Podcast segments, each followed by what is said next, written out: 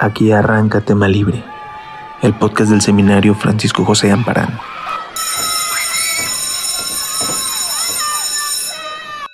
Hola amigos, pues aquí estamos celebrando celebrando la vida y conmemorando el 10º aniversario luctuoso del escritor torreonense Francisco José Amparán, que es pues nuestro santo patrono, porque pues el Seminario de Literatura Amparán lleva orgullosamente su nombre. Y bueno, yo quisiera empezar presentándonos, aunque ya muchos nos conocen. Aquí está Julián Herbert.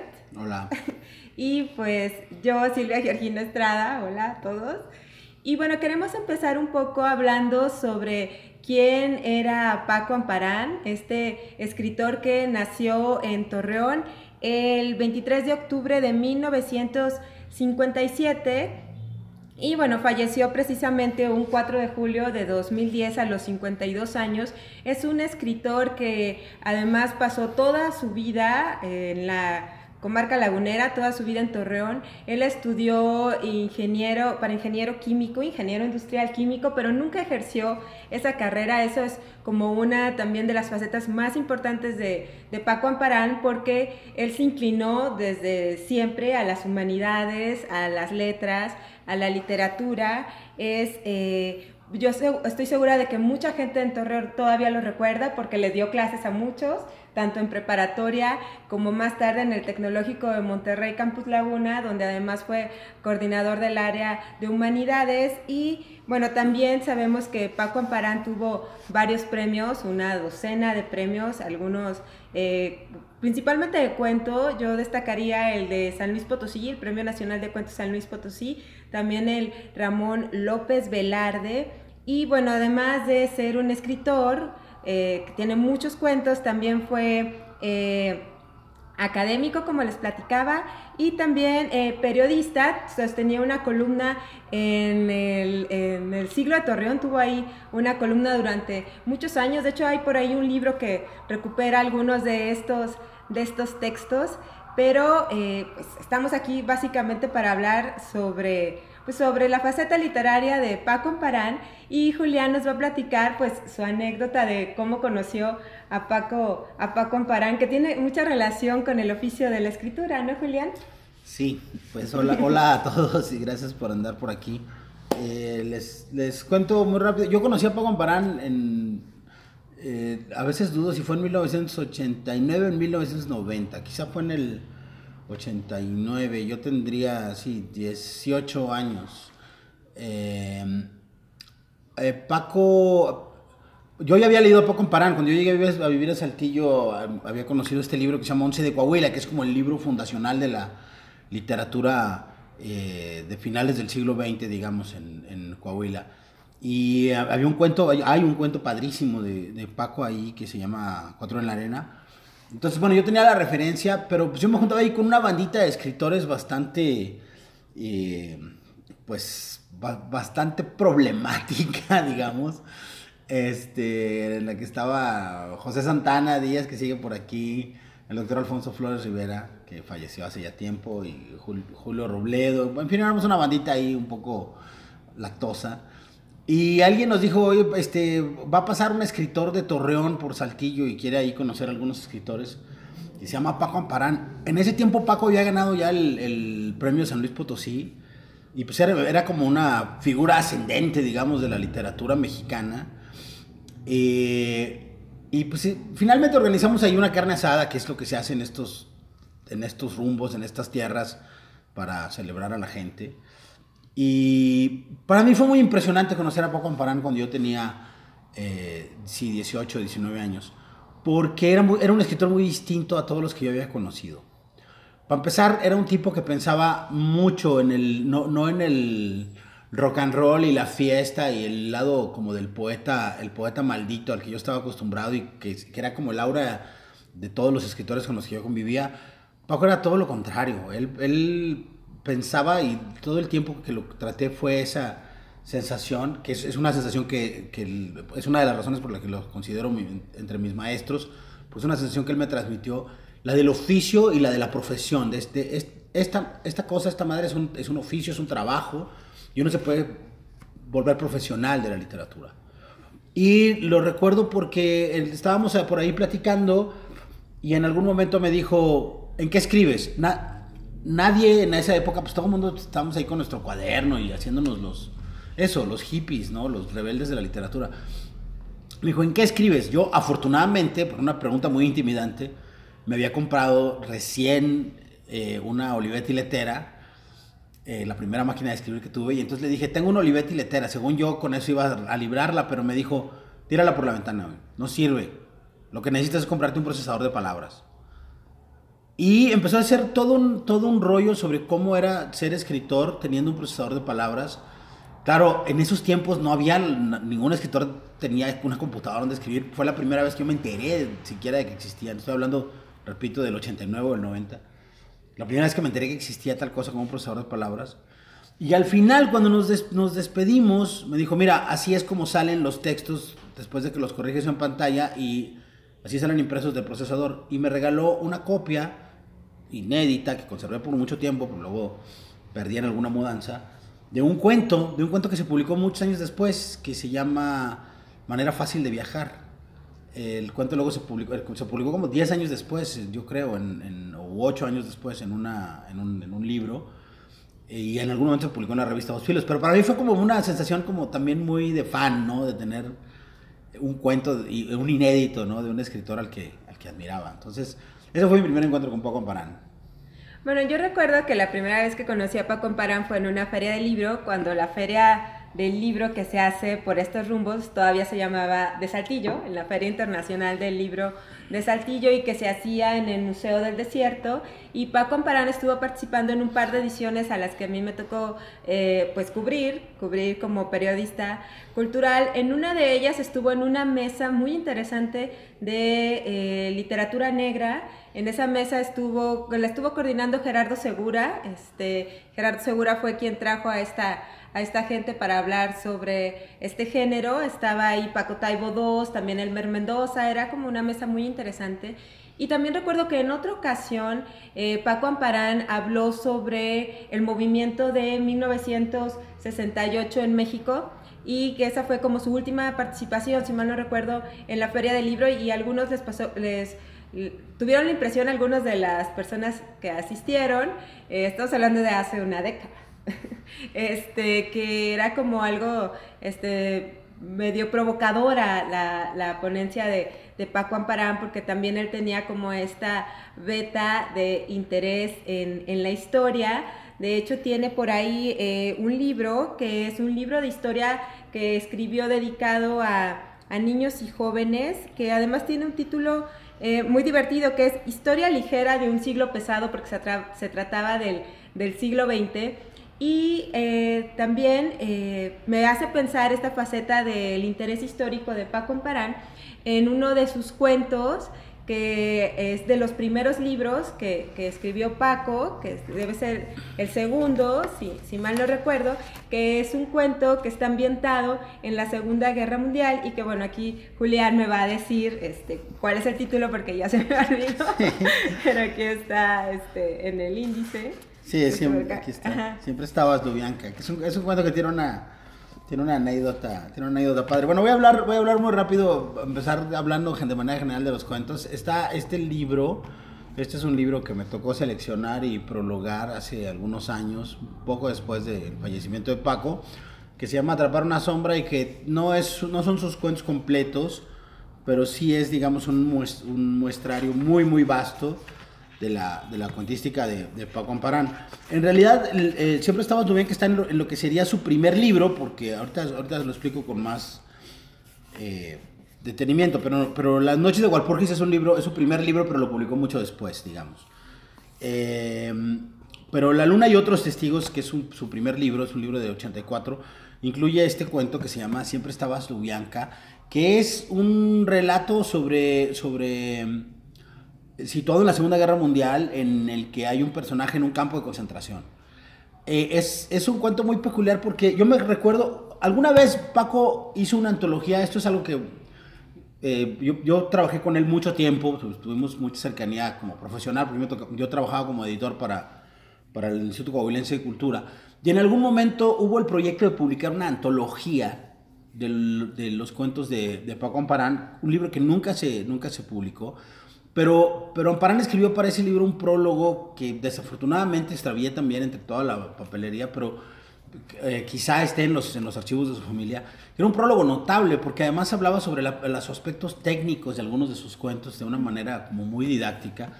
Y Siempre Estabas Lubianka es un cuento que tiene, la anécdota está narrada, él la contaba, muchos de sus amigos la conocemos, pero él la contaba en ese prólogo. Y es que Siempre Estabas Lubianka es como el cuento matriz de Paco Amparán, es el cuento que llevó 5 veces a taller, ¿no? Paco Amparán se formó en el taller literario de La Laguna que coordinaban alternadamente David Ojeda y José de Jesús San Pedro.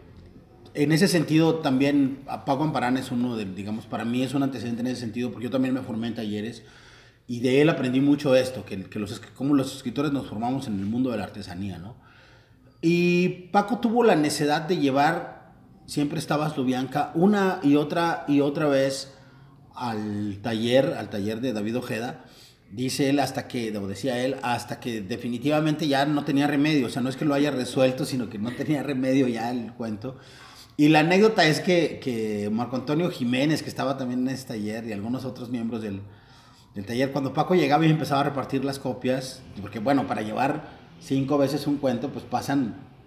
O sea, para que te vuelva a tocar y durante 5 ocasiones, pues sí te echas un año ahí. Y entonces, cuando llegaba con las copias y las repartía, le decían, otra vez la pinche Lubianka. Esa es como una de las anécdotas que contaba Paco. Y bueno, decía, sí, ahora voy a hablar un poco más adelante del resto de la cuentística de Paco Amparán, pero esta anécdota me parece muy característica de la manera en la que Paco trabajó siempre.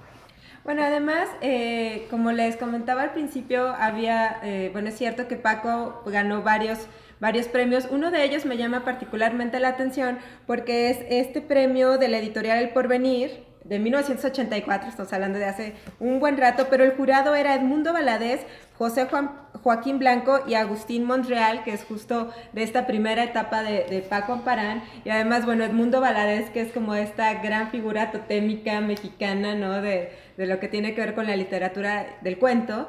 Entonces, me parece que también podríamos hablar un poco sobre esto en relación con los cuentos de Paco, ¿no? Claro, sí, bueno, yo creo que Paco Amparán tiene, la obra de Paco tiene por lo menos, digo, tiene muchas vetas, ¿no? Tiene la parte periodística, la parte de la divulgación, siempre estuvo interesado en la historia, ideológicamente siempre estuvimos muy lejos el uno del otro, ¿no? O sea, para mí él representa muchas de las cosas que a veces no solo no coincido con ellas, sino que incluso me irritan. No, tiene un cierto sentido del humor que no me gusta, una cultura de la clase media ilustrada mexicana que no me gusta, peor, de la clase media ilustrada provinciana, ¿no? Pero por otra parte, su sentimiento del oficio y su manera de pensar en la literatura siempre me pareció de lo más entrañable y de lo más cercana a mi modo de ver la vida, ¿no? Entonces, sus primeros libros, que son La Luna y Otros Testigos, Las Once y Sereno y Cantos de Acción a Distancia, sobre todo esos 3 primeros libros, para mí serían como un primer marco, que es Paco Amparán entendiendo y canibalizando de algún modo la cultura literaria de Latinoamérica, ¿no? Son cuentos que tienen mucho que ver con el boom, que tienen mucho que ver con sus lecturas, por una parte de García Ponce y por otra de Julio Cortázar, incluso de Carlos Fuentes, ¿no? Hay ahí algunos cuentos, hay una cierta irregularidad, por supuesto, que cualquier escritor tiene, y incluso Las Noches de Walpurgis y Otras Ondas, que es su primer libro, es como su libro hondero, ¿no? Es como la influencia de José Agustín y Parménides García Saldaña. Es un libro que Paco escribió siendo muy joven, es un libro que terminó de escribir en 79, pero que no publicó sino hasta después de Cantos de Acción a Distancia, ya en el 90 lo publicó Jesús de León en una oficina que estaba aquí enfrente de la casa, por cierto. Pero bueno, yo creo que de esos libros, Cantos de Acción a Distancia es el libro central. Acá está en la edición, yo creo que el mejor la mejor edición que tuvo Paco en vida, porque luego tuvo una muy linda en Almadía, pero esta, nada menos que de la serie del Volador de Joaquín Mortiz, la edición original de Cantos de Acción a Distancia, que es, sí creo que es el libro más equilibrado y más potente de la obra de Amparán, y cierra, este libro cierra con Atrapar una sombra, que es esto, hay cosas irregulares en la obra de Paco. A mí me parece que Atrapar una sombra es uno de los cuentos excepcionales de la literatura mexicana y que es un cuento que no ha tenido, me parece, la resonancia y la... Porque es de verdad un cuento extraordinario, un cuento que me recuerda, no sé, me recuerda a Sábato por una parte, ¿no? Es un cuento sobre que no sabe si está loco o es literatura fantástica de alguien que está como eso, explorando las sombras de... No voy a spoilearlo, pero ojalá lo busquen por ahí. Y bueno, decía, esta es una primera etapa, luego hay una segunda etapa que está atravesada por su novelística y luego por los relatos tardíos que son de tipo policíaco y también por ahí un par de textos con influencia de José Emilio Pacheco, ¿no? Pero bueno, ese es como a grandes rasgos.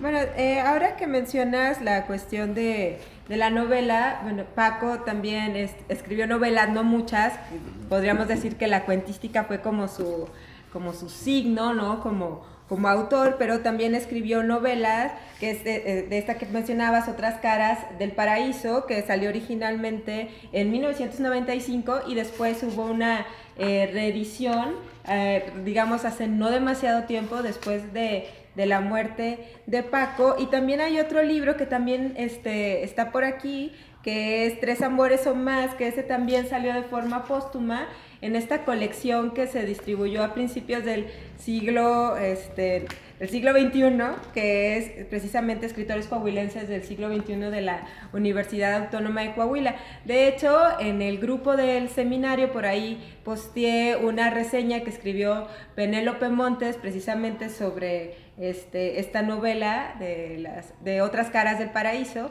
de la que pues, Julián nos va a platicar un poco más, ¿verdad? Sí, bueno, voy a hacer unos comentarios muy, muy breves. Bueno, esta es la edición... como verán, sí tengo ahí mis... Esta es la edición con la firma de Paco Amparán en el 95. En realidad, Paco terminó este libro en el 93. Yo recuerdo haber visto parte del manuscrito, sí, a principios de los 90. Esta es la edición posterior, Otras caras del paraíso, en la edición de Almadía, que apareció, si mal no recuerdo, en 2012. Y para la que escribí un prólogo también, de alguna manera me volví como el editor o el comentarista de la obra de Amparán. ¿Qué pasa con Otras caras del paraíso? Bueno, Otras caras del paraíso se inserta de lleno, de una manera además muy buscada por el autor, en el contexto de lo que se llama el neopolicíaco mexicano, ¿no? Sigue muy de cerca a distintos autores, pero sobre todo a Paco Ignacio Taibo II. Paco Ignacio Taibo tiene a este detective que se llama Héctor Velasco Aranchain, y Paco Amparán inventa a su propio detective, que va a utilizar no solo en Otras caras del paraíso, sino también en una serie de novelas breves o de relatos, digamos, que se llama Algunos Crímenes Norteños, y que es el ingeniero Paco Reyes Ibáñez. El ingeniero Reyes Ibáñez es de un alter ego de Paco Amparán, ¿no? Porque es un profe del TEC, ingeniero etcétera, ¿no? Ahora, una de las cosas que tiene Otras caras del paraíso, yo esto no siempre he dicho esto, a mí me parece que el arranque es un poco lento de la novela. Tiene luego, en el momento que empieza a agarrar ritmo, ya tiene un cierre notable. Yo sigo prefiriendo sus cuentos, pero hay una peculiaridad que tiene que ver con la cultura literaria y con la, digamos que con la cultura pop de Paco Amparán. Este libro escrito no voy a tampoco spoilearlo demasiado, pero este libro escrito en 93 y publicado en 95, rastrea un caso, primero, de desapariciones de mujeres que no está siendo investigado, ¿no? Desapariciones de mujeres en el contexto semirural de La Laguna. Leer esto es muy impresionante cuando piensas que es un libro que fue escrito en 1993, porque lo que el país de algún modo se iba a convertir ya está retratado en este libro. Y dos, una de las cosas que atraviesa uno de los distintos aspectos, además de lo político que atraviesa en la novela, es toda la mitología del cine snuff, del cine de extinción. Antes de que apareciera Tesis, antes de que apareciera 9 milímetros, antes de que esto se pusiera como en plan cine Hollywood, Paco estaba tratando el tema. La novela es muy cinematográfica. A mí me sorprende que nadie haya en algún momento intentado llevarla al cine, porque además no solo es muy cinematográfica, sino que al menos en la relectura que hice para el prólogo de 2012, me sorprendió mucho. En la primera lectura todavía no estábamos tan ahí, y en esa segunda lectura me pareció que el país tristemente se había vuelto mucho más como el retrato que hace Paco Amparán y que hace a través de los ojos de Paco Reyes Ibáñez, ¿no?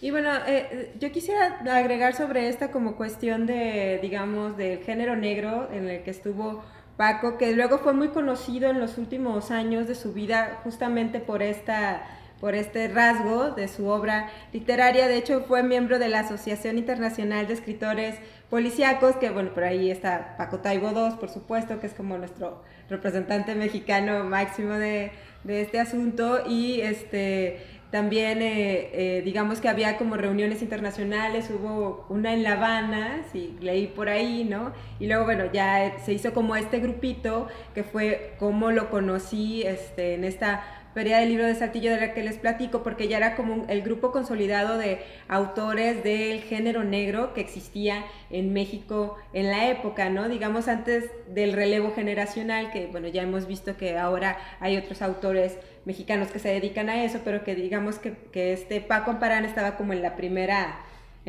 ola, ¿no? De autores mexicanos del género. Sí, bueno, de hecho creo que ahí es, por eso creo que se marca ese cambio que de algún modo cambia la aparición de la figura de Paco Reyes Ibáñez. Yo pensaría que el cuento Atrapar una sombra, que me parece que es una incisión en la obra de Paco Amparán, que es un cuento de 88, ahí empieza a ver este campo, que es un cuento muy, sin pertenecer al género negro, digamos, tiene todavía como esa literatura del boom, apunta hacia una zona muy oscura. Luego vienen Algunos Crímenes Norteños, donde aparece por primera vez, antes de En Otras Caras del Paraíso, aparece por primera vez el ingeniero Paco Reyes Ibáñez, y ahí hay un relato muy curioso que se llama El caso del joyero politizado, que es un relato muy... Aquí tengo que decir que uno de los aciertos, me parece, de Paco Amparán en esa segunda fase de su obra, porque la primera es como mucho más suelta y está buscando como esa visión de lo universal,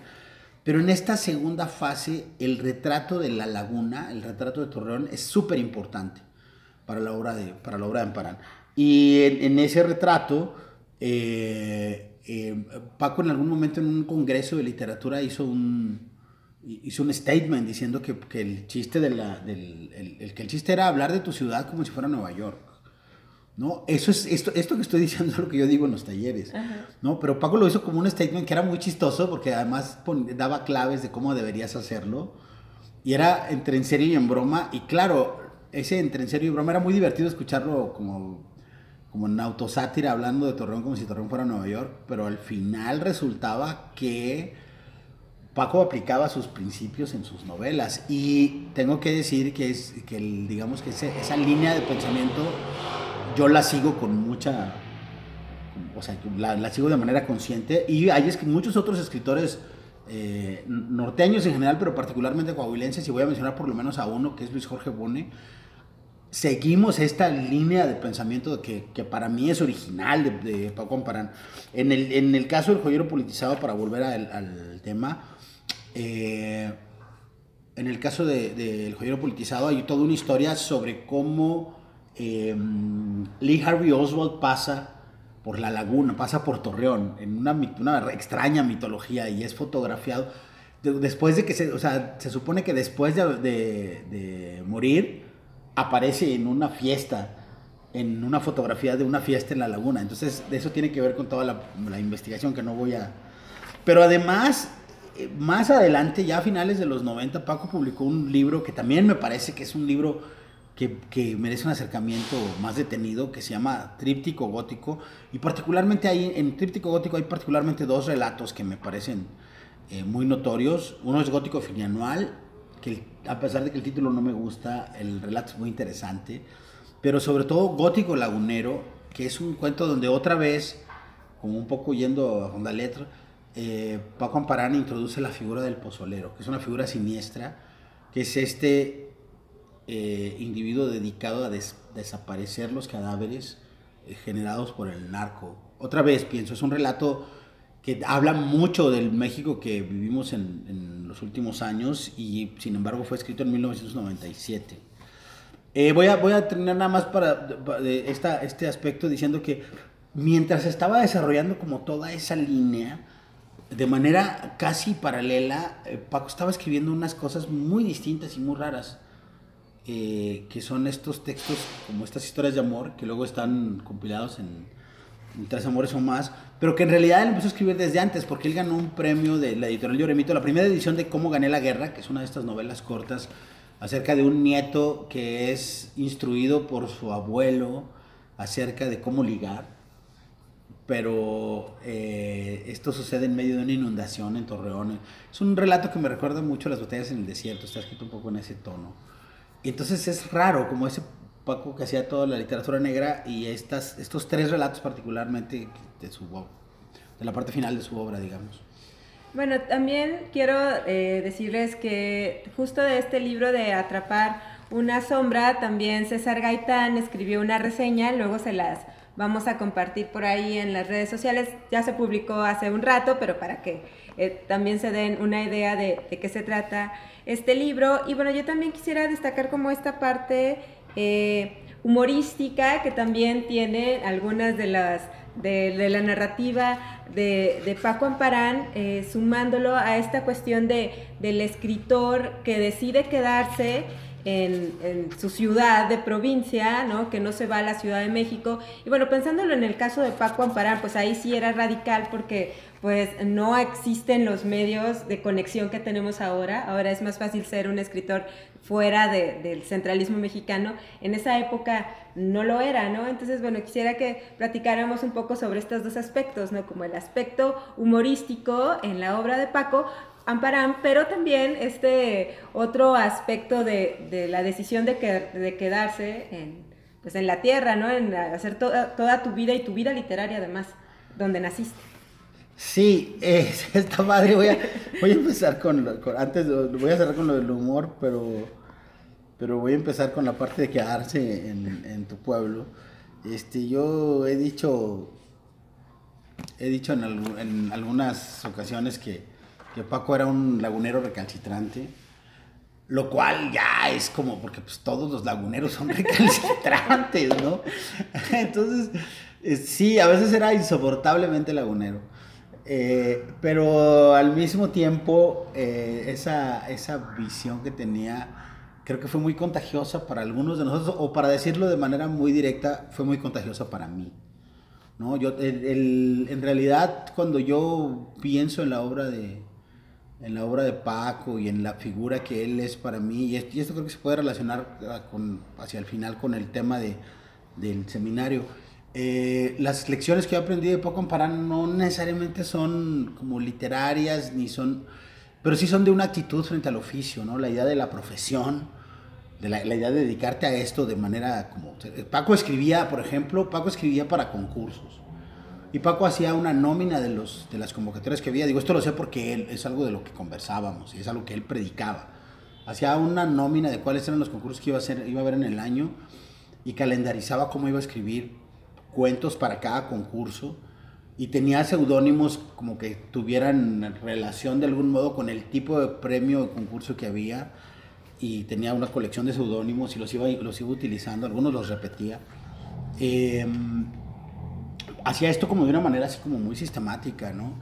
Y toda su visión de lo torreonense era eso, era el ser un escritor. Paco estuvo una temporada en Canadá, ¿no? Pero fuera de eso, la mayor parte de su vida la pasó en Torreón, tenía como, trataba de deshacerse sus horarios de escritura, era un escritor muy disciplinado, yo siempre admiré, envidié y he tratado de imitar esa parte de su vida. Ahora, la parte del humor es también como muy curioso lo que pasa, porque ahí también Paco es como dos escritores, está todo el tiempo yendo y viniendo. Su manera de ser, es decir, su habilidad en el trato, era un tipo muy chistoso, muy divertido. A veces tenía un sentido del humor demasiado blanco para mi gusto. Y también como muy histriónico, ¿no? Era muy histriónico. A veces funcionaba mejor que en otras. Pero en la escritura sí tenía esa doble tensión. Hay algunos de sus cuentos, de los cuentos que yo más disfruto de él, son muy duros, ¿no? Son muy duros. Algunos incluso de los que no son tan famosos como, no sé, El cielo habano, que es un cuento como más en el tono de Rubén Fonseca. Pero sus cuentos más juveniles y algunos de sus cuentos tardíos son muy, muy chistosos, muy divertidos.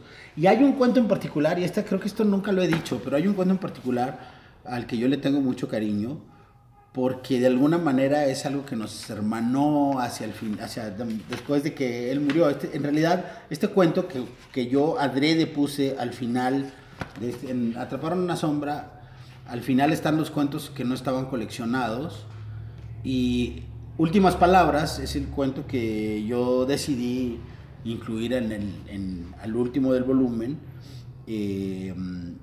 por el tema. Bueno, primero, porque yo leí este cuento, debe ser el segundo cuento que yo leí de Paco, a principios de los 90. Estaba publicado en un volumen, se hacía un encuentro de escritores en Monclova y ahí se hizo una memoria y se publicó. Y bueno, este cuento que se llama Últimas palabras es la historia de Francisco Calvete y Max el Bronco, que son una lectura chistosa de Max Brod y de Franz Kafka. Y aquí sí voy a hacer como el spoiler, porque la historia es básicamente que Francisco Calvete le deja sus poemas y todos sus cuentos inéditos a Max el Bronco, se los deja en herencia y le pide que los queme. Y entonces Max el Bronco pues es un albañil ahí medio amigo de este escritor marginal, y Max el Bronco lo que hace es que los quema. Efectivamente. Exacto. Y entonces el espíritu de Francisco Calvete se le aparece en la noche y le dice: ¿qué hiciste, estúpido? Era un truco publicitario.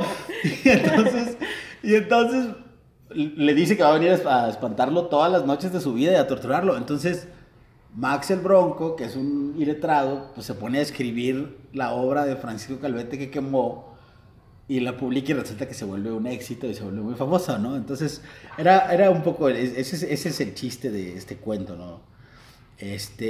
Pero para mí era muy importante, como es una lectura de juventud, pero también para mí, como me tocó editar la obra de Paco después de que él murió, y regresar a ella con estos ojos como de Max Brod un poco, me gustó mucho, como si ese cuento que es el segundo cuento que yo leí de él después de Cuatro Nenas, como si hubiera de algún modo una broma privada ahí, ¿no? Entonces, no sé, creo que el humor de Paco funcionaba un poco así. Bueno, y yo les quiero pues recordar un poco sobre la existencia del seminario Amparán, ya para que Julián nos platique también sobre esta relación que tiene el seminario de literatura con el nombre de Francisco José Amparán. Como, bueno, saben algunos de los que nos están acompañando, ¿no? Ahí está por ahí Aurora Alvarado, que es una de las integrantes del seminario fundacionales. El seminario se fundó en 2015, en marzo de 2015, tuvo esta etapa institucional con la Secretaría de Cultura de Coahuila durante 2 años. De hecho, publicamos una antología literaria, ¿no?, de los integrantes del seminario a finales de 2016. que se llama Estos son mis papeles y que se presentó en la Feria Internacional del Libro de Guadalajara. Digamos que tuvimos presentación de lujo, ¿no? Después en el Cerdo de Babel, que es nuestra taberna consentida y nuestro sitio ahora al que vamos con toda la frecuencia para hacer eventos públicos. Y después, a partir de 2017, digamos que nos hicimos independientes porque quisimos seguir estando juntos, ¿no? Y seguir platicando de literatura y tallereando obra. Hay algunos textos que se tallerearon en el seminario que después ganaron algunos premios y otros se publicaron, también hubo algunas becas. Y bueno, para hablar del seminario, pues hay que hablar del origen de su nombre, que es Francisco José Amparán, porque entre los escritores coahuilenses que pudiste seleccionar para ponerle nombre, Julián, pues tú seleccionaste el de Francisco José Amparán cuando estabas gestando el proyecto allá en 2015. Sí, bueno, yo aquí diré brevemente que yo recuerdo muy bien la última vez que vi a Paco Amparán. La última vez que vi a Paco Amparán estábamos en mi casa. Fue una de las últimas salidas de José Agustín. José Agustín vino a la feria e hicimos una cena grande en mi casa. Estaban algunos amigos, entre ellos estaba Paco. No lo volví a ver, me enteré después de su muerte, que me pareció algo tan repentino. Yo voy a cumplir en enero 50 años, Paco tenía 52 cuando murió, entonces para mí era como pues, un chavo, ¿no?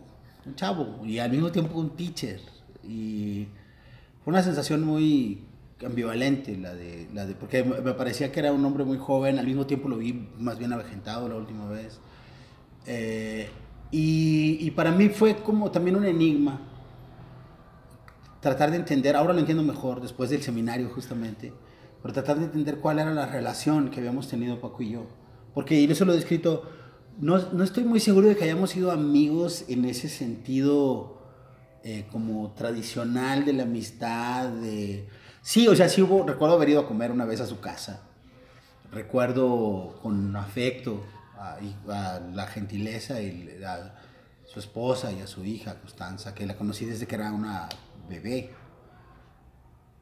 pero esa cercanía personal nunca fue tanta como la amistad, y eso es algo que digo, teníamos una amistad literaria y eso es algo muy difícil de tener en este país.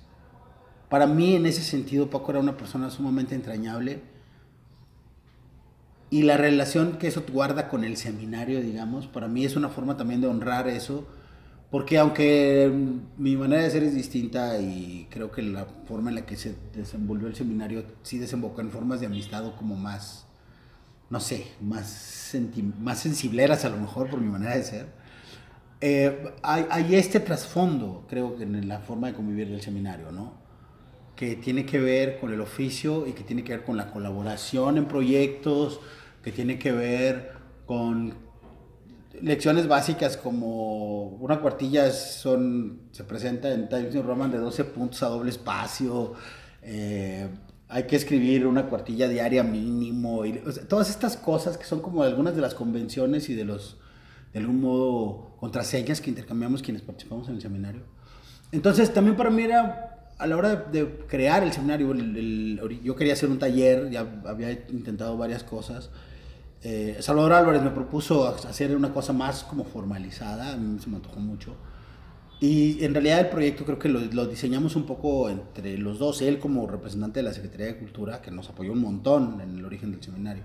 Y yo estoy agradecidísimo con ellos por eso. Pero, y desde el primer momento para mí fue muy rápido llegar a la conclusión de que fuera el nombre de Paco Amparán, porque hay distintas cosas, hay una muy básica para mí que es que yo esa discusión entre Saltillo y Torreón no me la termino de creer, no me la tomo muy en serio, creo que regionalmente tenemos muchas más cercanías y compartimos muchas más cosas y más allá de lo que cada ciudad opine de sí misma, pues formamos parte de una región y los escritores torreonenses para mí son de algún modo míos, son parte de mi patrimonio cultural, digamos, ¿no? Entonces en ese sentido, pues Paco era muy cercano en edad, generacionalmente, en cierta actitud frente al oficio, aunque tengo que decir que hay otros escritores toronenses con cercanía parecida, pero Paco tenía poco que había fallecido. Entonces a mí me interesaba también mucho pensar en el seminario, por eso elegimos, porque es una cosa que hicimos juntos, Salvador Álvarez y yo, elegimos el nombre de Paco también para... Hay una marca ahí, luego sé que ha habido otros intentos de hacer proyectos parecidos yéndose a la tradición, no buscando los nombres nombres más prestigiosos como el de Torri o el de, no sé, Manuel Acuña. A mí me importaba mucho usar el nombre de Paco Amparán como en este contexto por lo que representa acerca del cambio del relevo cultural generacional, de la concepción de la cultura, ¿no? A mí me interesa mucho más una concepción de la cultura como la que tenía Paco Amparán, no esa visión humanista como tan tradicional o vinculada con la provincia y el romanticismo, sino todo lo contrario, ¿no? Esta visión como de un universalismo más contemporáneo, más vinculado con el pop, más cercano de la tecnología, por ejemplo, sin abandonar por esto la tradición, por supuesto, ¿no? Entonces por eso para mí era importante el nombre de Paco Amparán y creo que, bueno, eso. Bueno, además hay que... yo quiero aprovechar para decir que justo como espíritu de colaboración y de colectivo, ¿no? Que es algo que es muy necesario en la época en la que vivimos actualmente, pues es el espíritu que rige el seminario, sobre todo en esta etapa independiente. Digo, estuvo ahí desde el principio porque el primer Bloomsday que organizamos en Saltillo, que fue en 2015, recién empezando el seminario, pues hubiera sido imposible sin la colaboración de toda la gente que estuvo ahí, y los proyectos que hemos hecho después pues también han requerido como apoyo de toda la gente que pues da su tiempo. Es como esta cuestión del trueque, pero es un trueque de creatividad y literario e intelectual en el que tú ayudas a revisar el trabajo del otro, a tallerearlo, y a cambio vas a recibir pues exactamente lo mismo. Y así hemos hecho con los libros de César Gaitán, de Aurora Alvarado, también de Cristian García,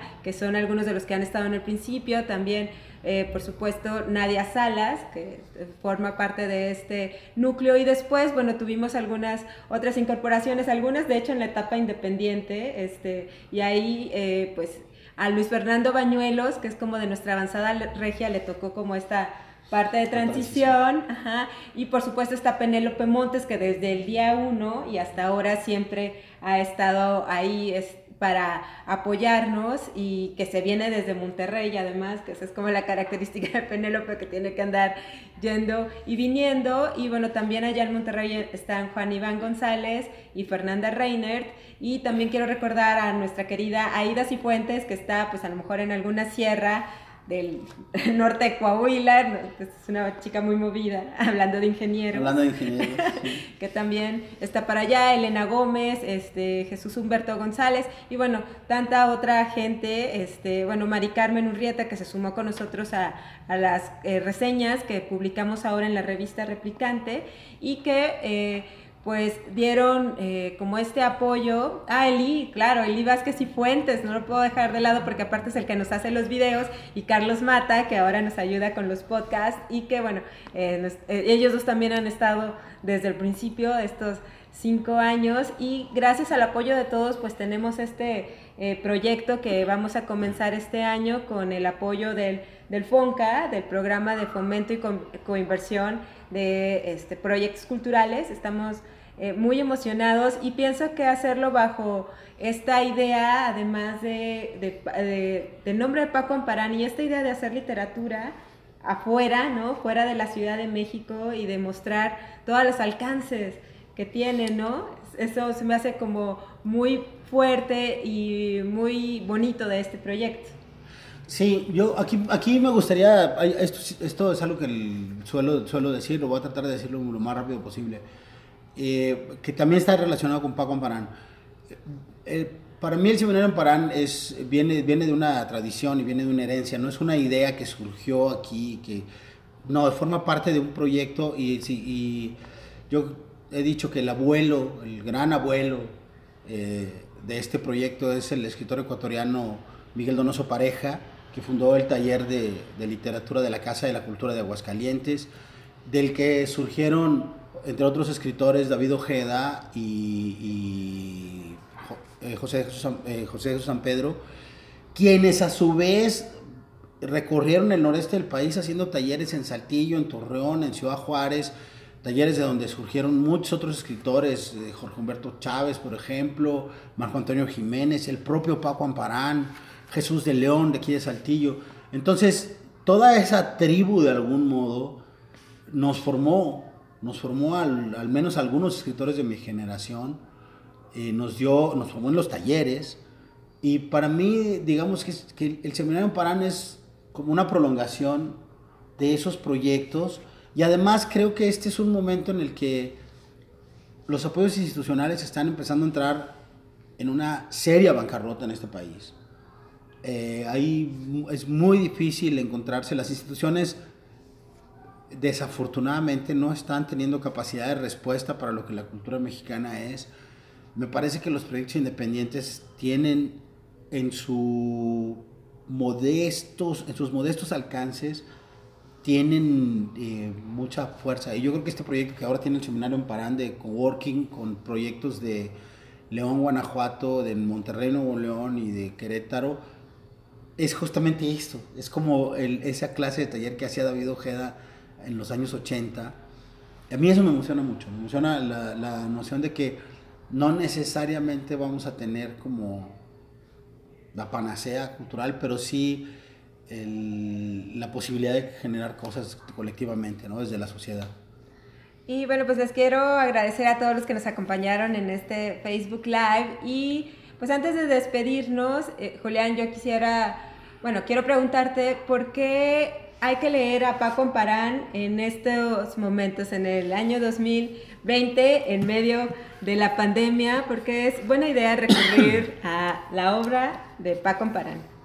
Bueno, tengo que decir que a mí me parece que una de las cosas que necesita Paco en este momento es una actualización editorial, porque aunque sus libros, sobre todo la novela está bien editada y es de 2012, este libro es más difícil de conseguir, es bastante voluminoso.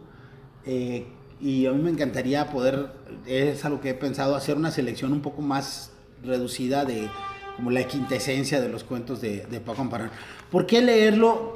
Creo que las dos etapas de su obra para mí podrían ser como la respuesta. Una, me parece que es un gran lugar para entender el oficio. Los cuentos de Paco Amparán, sobre todo los de su etapa temprana, son cuentos muy estrictos. Es un escritor que fue muy estricto, es decir, todo el tiempo está trabajando como alguien que está ejercitándose.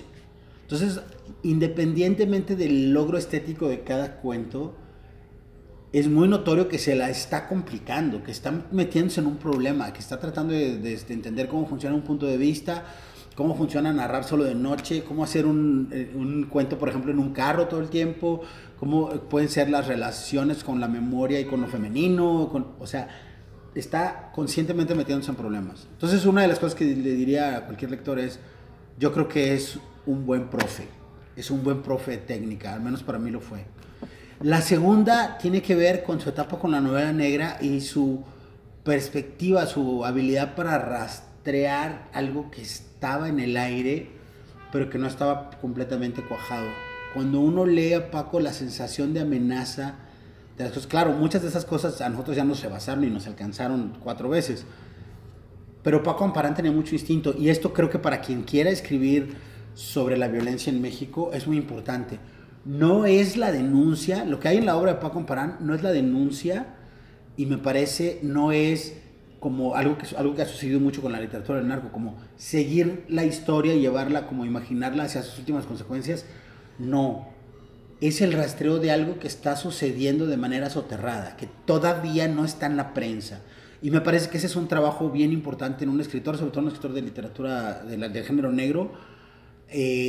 No la violencia que estamos viendo en la prensa, sino el trasfondo, que a veces es más siniestro aún, de esa violencia que estamos viendo en la prensa. Y Paco era muy bueno para hacer esos rastreos. Bueno, pues no sé si hay ahí algún comentario, creo que hay muchos saludos. Eso hay muchos saludos. Sí. Eso sí hay, se los mandamos ahí de vuelta. Y bueno, aquí Julián nos está revisando a ver si hay algo ahí para comentar con ustedes, amigos. Sí, que alguien que nos dice que tres amores o más no se presentó en forma póstuma y que fue el último libro que presentó Paco. Sí, estoy de acuerdo. Ahora, Tres Amores o Más en realidad es una recopilación de 3 textos.